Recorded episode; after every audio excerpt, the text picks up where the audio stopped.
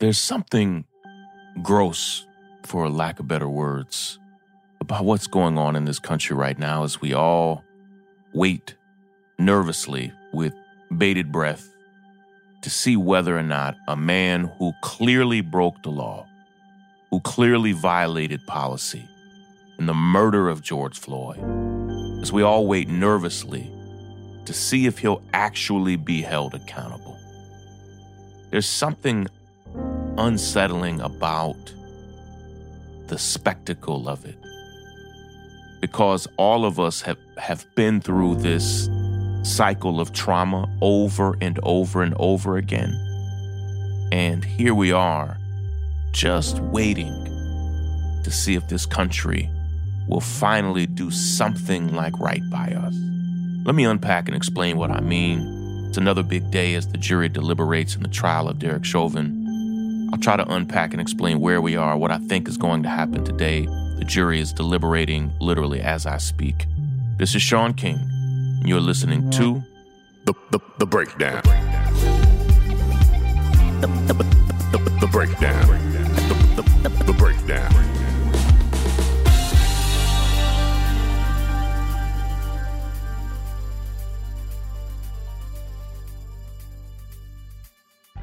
Earlier this morning at thenorthstar.com, I wrote just a new column, a new op ed on whether or not this country was going to break the vicious cycle of allowing white men from cops and others to brutalize and even lynch black boys and men and others and get away with it.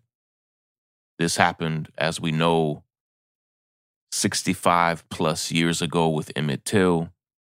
It happened 30 years ago in the beating of Rodney King. And in fact, as I name those two moments, from the end of the Civil War and, until modern day uh, America, until Emmett Till and, and forward, not a single person was ever held responsible for the thousands and thousands of lynchings of African Americans. Not one. Not 10, not 20, not 100, zero. And it built a, a principle. You know, it, it built a habit, it built an unspoken rule that in this country, if you were white and did harm to black people in any kind of way, you just wouldn't be held accountable. Period. It just wouldn't happen.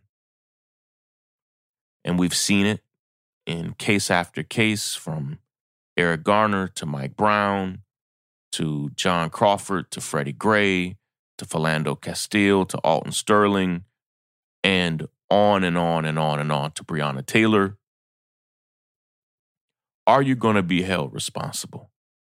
And last year, I threw my heart and soul and life into making sure the men who arrested Ahmaud Arbery, I mean, who who killed rather Ahmaud Arbery, were were arrested and charged, and that we could begin the process of making sure they were held accountable, and we did that. But there's something, there's something disturbing to me about cities all over America preparing their plans in case this verdict comes back not guilty. Minneapolis now, Minnesota, really has become a police state. You've even seen Congress people like Ilhan Omar, who represents Minneapolis, basically say it it has become effectively a police state there, where there are curfews and blockades and and uh, you, you know rules about where you can and cannot go and consequences if you don't do it. And we're seeing this all over the country. As the country prepares for the fallout that it knows is coming if Derek Chauvin is not held accountable. And if you've read my recent columns or if you've been listening here on the podcast, you know, we're trying to use the word accountability more because even convicting Derek Chauvin is just a part of justice. It's only justice is way more than just convicting him. It's also convicting the other officers who participated, but it's really changing the policies and making sure this never happens again. We're fighting for him to be convicted for a measure of accountability. Yes, it's it's justice in part. But there's something, and I, I can't even quite put words on it. There's something greatly disturbing to me as we all wait nervously to see if yet another family, another black family, will be wronged by this system, even though it was filmed, even though police chiefs and supervisors and witnesses who were men, women, boys, girls, children, senior citizens, all testified to what they saw and how wrong it was. Will the system still say, nah, we can't, we can't hold him accountable for this? I, I posted on Instagram something last night that I just can't shake. It's so, so easy to convict black boys, girls, men, and women in this country. Nobody is convicted with more ease than black people for any crime, crime a crime that was committed or a crime that wasn't committed. Yesterday was, I think, the 32nd anniversary of when the young boys, then called the Central Park Five, were convicted for a brutal sexual assault that they did not commit. We now call them the exonerated five. They were exonerated for something that they did not do, but it changed them and changed their lives. Nobody is held more responsible more easily than black people in your city and in mine. And yet, here we know that it's going to only take just one holdout juror to stop this from happening, to stop Derek Chauvin from being held responsible. And what I said is rarely do anybody, does anybody ever hold out.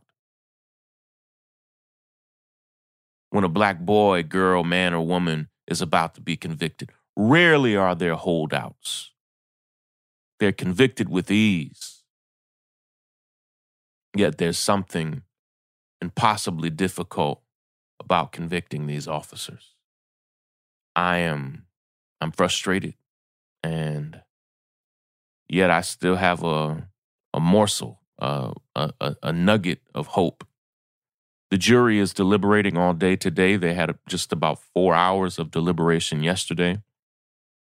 And today is really their, yesterday was an incredibly long, hard day for them as they sat through the never ending closing arguments and then went straight to deliberation.